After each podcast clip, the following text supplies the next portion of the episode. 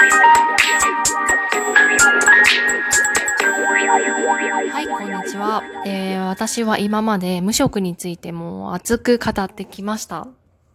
まあ、なんですけれども、その時は無職になりたてで、ちょっとこう感情的になってたり、こう周りが見えなくなったりしていたこともあったので、今、こう無職の生活に慣れてきた、今現在、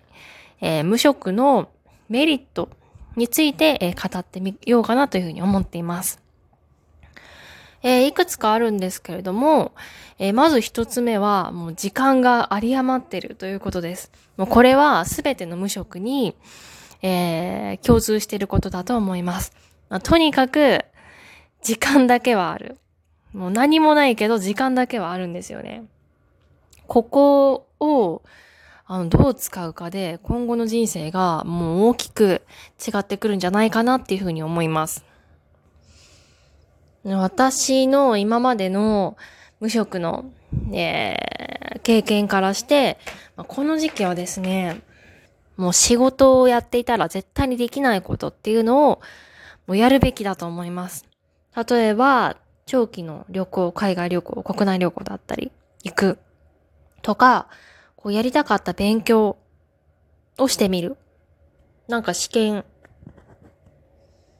受けたいなと思ったらその勉強一生懸命やるとか。そういう学習期間にはもう最高だと思います。まあ、とにかく朝から晩まで時間があるわけですからね。あとは、本を読むっていうことですね。まあこれ本読むのは、まあ仕事をやっててもできるんじゃないかなんて思うんですけれども、自分の場合は全然できませんでした。もともと本を読むのは大好きだったんですけれども、やはりもう朝からね、5時6時まで仕事を終えて、えー、さて本を読もうっていう気にはもう到底なれなかったんで、やはりこう暇な今だからこそ、こう本をね、こう集中的に読めるっていう時間があるかなというふうに思います。で、やはりここの、なんかね、か旅行に行こうとか勉強しようって言った時に、どうしてもね、こうついてきてしまうのが、うん、お金の問題ですね。もうこれはもう本当に正直すごく思います。時間があったところでお金がなかったら、その、何にもできないわけですよ。私は最初は、最初の無職になって1ヶ月2ヶ月くらいはもう本当に嬉しかったんですね。もう今までやれなかったこと全部やってやると思って、えー、海外旅行に行ったり、あとは国内のね、いろんなとこ旅行してみたり、えー、したんですけれども、だんだんそれも3ヶ月、4ヶ月経ってくると、お金が、こう、貯金がどんどんどんどんなくなっていくのに気づくんですよね。まあ、そこで、あ、なんかちょっとやばいなっていう感じになってくるんですよね。そこからはもうですね、とにかく節約の、えー、毎日が続きました。もう正直ね、普通にこう電車に乗って、もう隣の駅に行くのでも100円200円かかるわけじゃないですか。もうそれがとにかくもったいないから、えー、まず歩いていく。隣の駅までは必ず歩いて。電車は極力乗らないっていうことをしてました。でね、だんだん、その、まあ、出かけること自体が、あ、お金かかるんだなっていうのに気づいちゃうんですよね。まあ、そんだったら、こう、家の中にいて何もせずに、もうただな YouTube でも見た方がいいやって風になってしまって、結局なんかどんどんどんどん知らないうちにこう引きこもりになっていくなっていうのを感じました。まあ、それがあるので、確かにお金のあるないで、だいぶね、行動が制限されちゃうっていうのもあると思うんですけれども、そこが問題ではありますね。でも、お金がないならないなりに、えっ、と、家でなんかテレビとか YouTube 見てるだけじゃ何にも正直何にも今思うと残ったものっていうか役立ったものはないなっていうのを感じたんですよね。だから、こう頭を使って、ま、まず図書館に行く。図書館だったらタダで行けるじゃないですか。で、もう本当にもう全部の本を読んでやるっていうくらいの勢いで本を読むとか。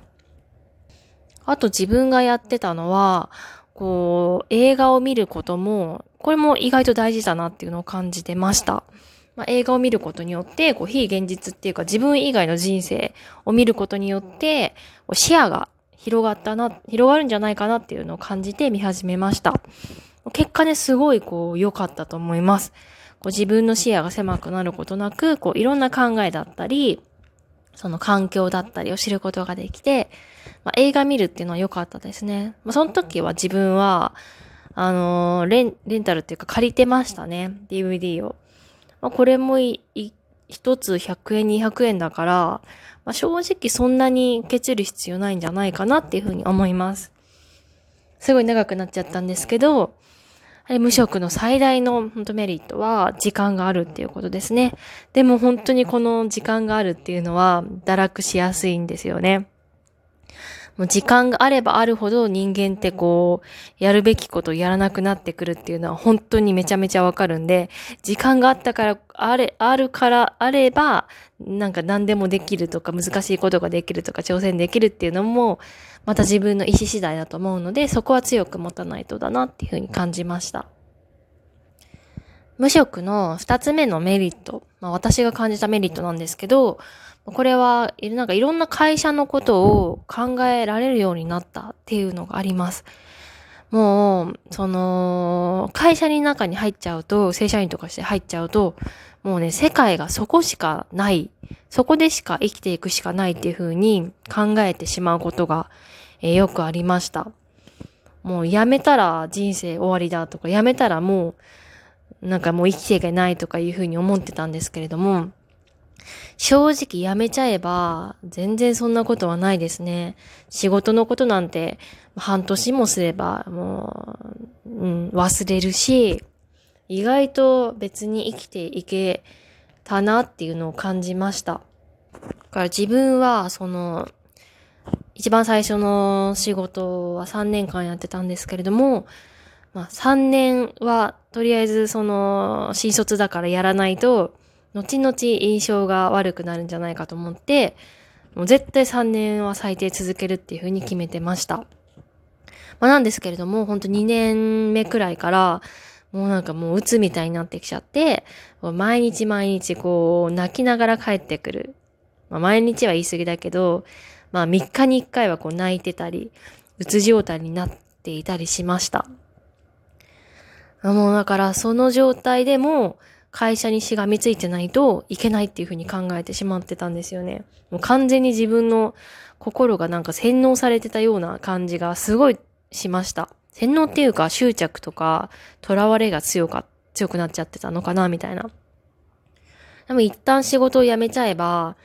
もう全然もうそんな会社、たった一つの、えー、会社にしがみつく必要なんてないっていうことが分かりましたし、今まで会社の中で、もうこの人は絶対ってされてたおつぼねさんや、その嫌な部長、家ばっかり言う部長が別にただのじじいばばあに見えてくるっていうのはかなりありました。でも仕事をしていたら、もうその、ね、嫌な人であっても、その、えー、おつぼねさんだったり部長っていう、そういう立ち位置で、もうなんかこう、偉い人って思っちゃって、もうその人たちの意見に振り回されちゃうみたいな、やりありましたね。まあ今、辞めた、もう辞めて3、4年経つんですけど、その経った今は正直もう、アホらしいなってやはり思いますね。まあ、この気持ちは本当に仕事を辞めないと、もう確実に味わえない気持ちだなっていうふうに思います。だから仕事の、あの、会社の中ですごい偉そうに威張ってたやつでも、一旦仕事っていう場から、会社っていう場から離れてしまえば、ただの人であることが分かりました。ただの人どころか、こう、いつも威張ってるわけですから、家族だったり、周りの人に嫌われて、孤独になってるよ、こう、悪口言われてるよ、みたいな、そういう感じですよね。もうかなり広い視野で見られるようになったんで、まあ、良かったかなっていうふうに思ってます。ああ、もう、ラジオが終わってしまう時間になったので、二つしかメリットが話せなかったんですけれども、でもそれ以上に、他にも細かいこといろいろあるなっていうのを感じてます。えー、なので、また無職トークは私が無職な限りずっと続くと思いますので、よろしくお願いします。